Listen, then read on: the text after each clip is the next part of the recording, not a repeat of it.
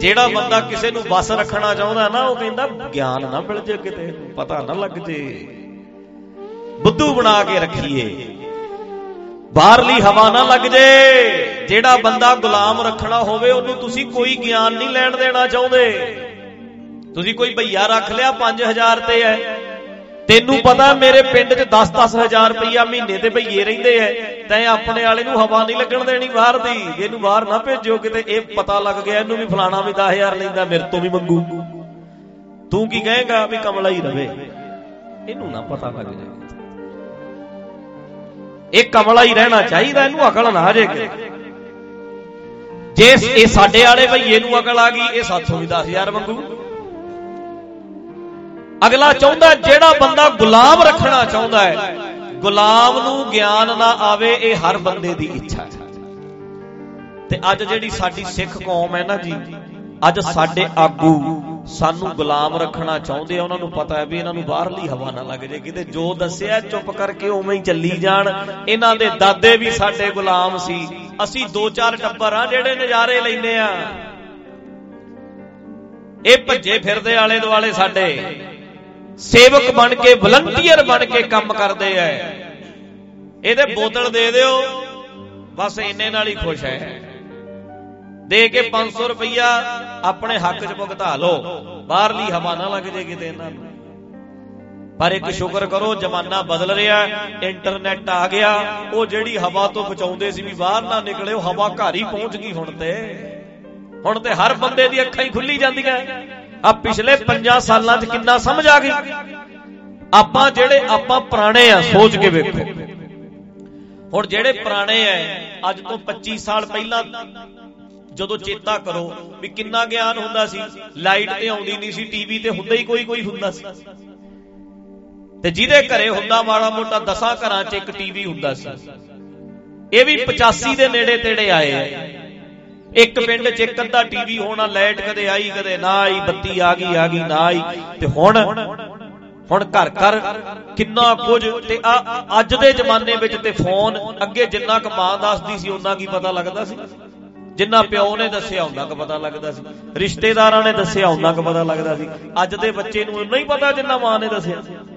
ਅੱਜ ਵਾਲਾ ਤੇ ਤੁਸੀਂ ਬੱਚੇ 12 ਸਾਲ ਦੇ ਨਿਆਣੇ ਕੋਲੇ ਗੱਲ ਤੋਰ ਲਓ, ਉਹ ਤੇਰੇ ਤੋਂ ਵੱਧ ਗੱਲ ਸੁਣਾਉਂਦੇ ਉਹ ਕਹੂਗਾ, ਡੈਡੀ, ਐ ਨਹੀਂ, ਐ ਹੁੰਦਾ ਬਾਪੂ, ਐ ਥੋੜਾ ਹੁੰਦਾ ਐ ਹੁੰਦਾ ਤੂੰ ਕਹਿੰਦਾ, ਐ ਐ ਹੁੰਦਾ ਉਹ ਕਹਿੰਦਾ, ਖੜ ਜਾ, ਮੈਂ ਤੈਨੂੰ ਹੁਣੇ ਕੱਢ ਕੇ ਵਿਖਾਉਂਦਾ, ਐ ਨਹੀਂ, ਐ ਹੁੰਦਾ ਕੁੜੀਆਂ ਮਾਂ ਨੂੰ ਕਹਿੰਦੀਆਂ, ਬੇਬੇ ਆ ਸਬਜ਼ੀ ਐ ਬਣਦੀ ਐ।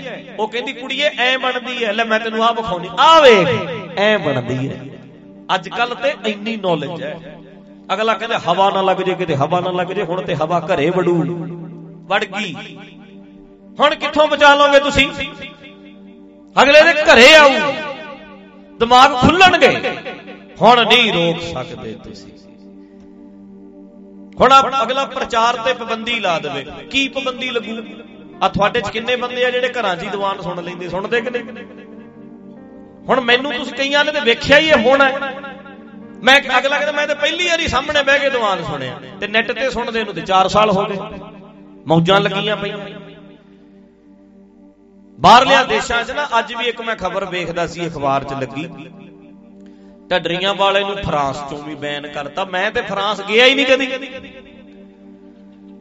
ਬੈਨ ਤੇ ਤਾਂ ਕਰੋ ਵੀ ਮੈਂ ਉੱਥੇ ਗਿਆ ਹੋਵਾਂ, ਵੀ ਅੱਗੇ ਹਰ ਸਾਲ ਆਉਂਦਾ ਸੀ, ਹੁਣ ਬੈਨ ਕਰਤਾ।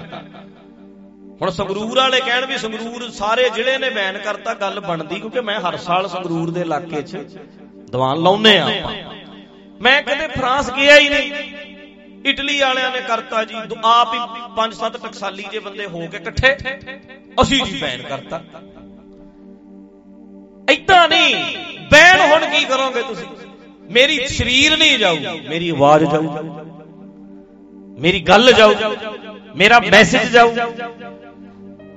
ਨਾ ਗਿਆ, ਮੇਰਾ ਪਿਉਂਦ ਕੀਤਾ ਹੋਇਆ ਪਹੁੰਚ ਜੂ ਕੋਈ ਨਾ ਕੋਈ। ਉਹਦੇ ਜਾਊ ਹੀ ਜਾਊ ਹੁਣ ਕਿਵੇਂ ਰੋਕ ਲਓਗੇ ਤੁਸੀਂ? ਜਮਾਨਾ ਕਿੱਥੇ ਪਹੁੰਚ ਗਿਆ? ਸਮਾਂ ਕਿਤੇ ਕਿਤੇ ਦੀ ਕਿਤੇ ਪਹੁੰਚ ਗਿਆ। ਉਹ ਤੇ ਜਾਊ ਅੱਜ ਦੇ ਸਮੇਂ 'ਚ ਨਹੀਂ ਤੁਸੀਂ ਰੋਕ ਸਕਦੇ। ਅੱਜ ਨਹੀਂ ਤੁਸੀਂ ਪਾਬੰਦੀਆਂ ਲਾ ਸਕਦੇ। 10 ਬੰਦੇ ਇਕੱਠੇ ਹੋ ਕੇ ਕਹਿਣ, ਅਸੀਂ ਰੋਕਤਾ। 10 ਨਹੀਂ ਜੀ। ਬੜੀ ਦੁਨੀਆ। ਸਿੱਖ 10 ਥੋੜਾ ਬੈਠੇ ਆ, ਫਰਾਂਸ 'ਚ ਕਿਤੇ। ਉੱਥੇ ਤੇ ਹਜ਼ਾਰਾਂ ਲੱਖਾਂ ਬੰਦੇ ਆ। ਬੜੇ ਬੰਦੇ ਆ।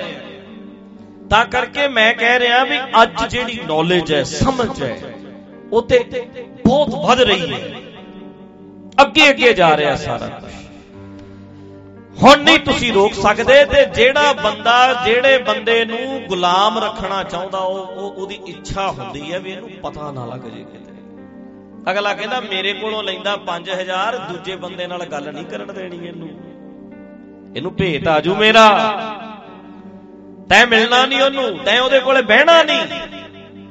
ਕਿਤੇ ਅਗਲੇ ਦਾ ਭੇਦ ਨਾ ਆ ਜੇ ਪਰ ਹੁਣ ਨਹੀਂ ਇਹ ਸਮਾਂ ਭਾਈ। ਹੁਣ ਜ਼ਮਾਨਾ ਬਦਲ ਗਿਆ। ਹੁਣ ਤੇ ਦਿਮਾਗ ਚੱਲੂ ਹੀ ਚੱਲੂ। ਹੁਣ ਤੇ ਖੁੱਲੂ ਹੀ ਖੁੱਲੂ। ਕਿਵੇਂ ਨਾ ਕਿਵੇਂ ਹੁਣ ਅੱਗੇ ਗੁਰਬਾਣੀ ਦੀਆਂ ਪੋਥੀਆਂ ਮਿਲੀਆਂ, ਨਾ ਮਿਲੀਆਂ, ਸਮਝ ਆਵੇ। ਹੁਣ ਤੇ ਅਗਲਾ ਕਹਿੰਦਾ ਫੋਨ ਦੇ ਵਿੱਚ ਸਾਰੀ ਇੱਥੇ ਪੜ ਲੈਂਦਾ ਮੈਂ ਸ਼ਬਦ ਵੀ। ਇੱਥੇ ਮੈਂ ਸਟੇਜ ਤੇ ਸ਼ਬਦ ਬੋਲਦਾ, ਅਗਲੇ ਫੋਨ ਤੇ ਉਹਦੀ ਗੱਡ ਲੈਂਦੇ ਨੇ ਵੀ, ਆਹ ਸ਼ਬਦ। ਹੈ ਇੰਨੇ ਅੰਗ ਤੇ ਲਿਖਿਆ। ਇਹ ਇਸ ਪਾਤਸ਼ਾਹ ਦਾ ਸ਼ਬਦ ਹੈ, ਕਬੀਰ ਜੀ ਦਾ ਸ਼ਬਦ ਹੈ, ਨਾਲ ਹੀ ਅਗਲਾ ਕੱਢ ਲੈਂਦਾ। ਸਾਹਮਣੇ ਪਿਆ ਸਾਰਾ ਕੁਝ ਕਲੀਅਰ ਹੈ ਸਾਰਾ ਕੁਝ ਤਾਂ ਕਰਕੇ ਸਭ ਤੋਂ ਵਧੀਆ ਜੇ ਸ਼ਾਂਤੀ ਹੈ, ਸੁਖ ਹੈ, ਤੇ ਸਾਧਿਆਂ ਹੋਇਆਂ ਦੀ ਸੰਗਤ ਵਿੱਚ ਜਾ ਕੇ। ਜਿਨ੍ਹਾਂ ਤੋਂ ਅਸੀਂ ਸਿੱਖਣਾ ਹੈ, ਜਿਨ੍ਹਾਂ ਤੋਂ ਦ੍ਰਿੜਤਾ, ਹਿੰਮਤ, ਦਲੇਰੀ ਸਿੱਖਣੀ ਹੈ, ਮੁਕਾਬਲਾ ਕਿੱਦਾਂ ਕਰਨਾ?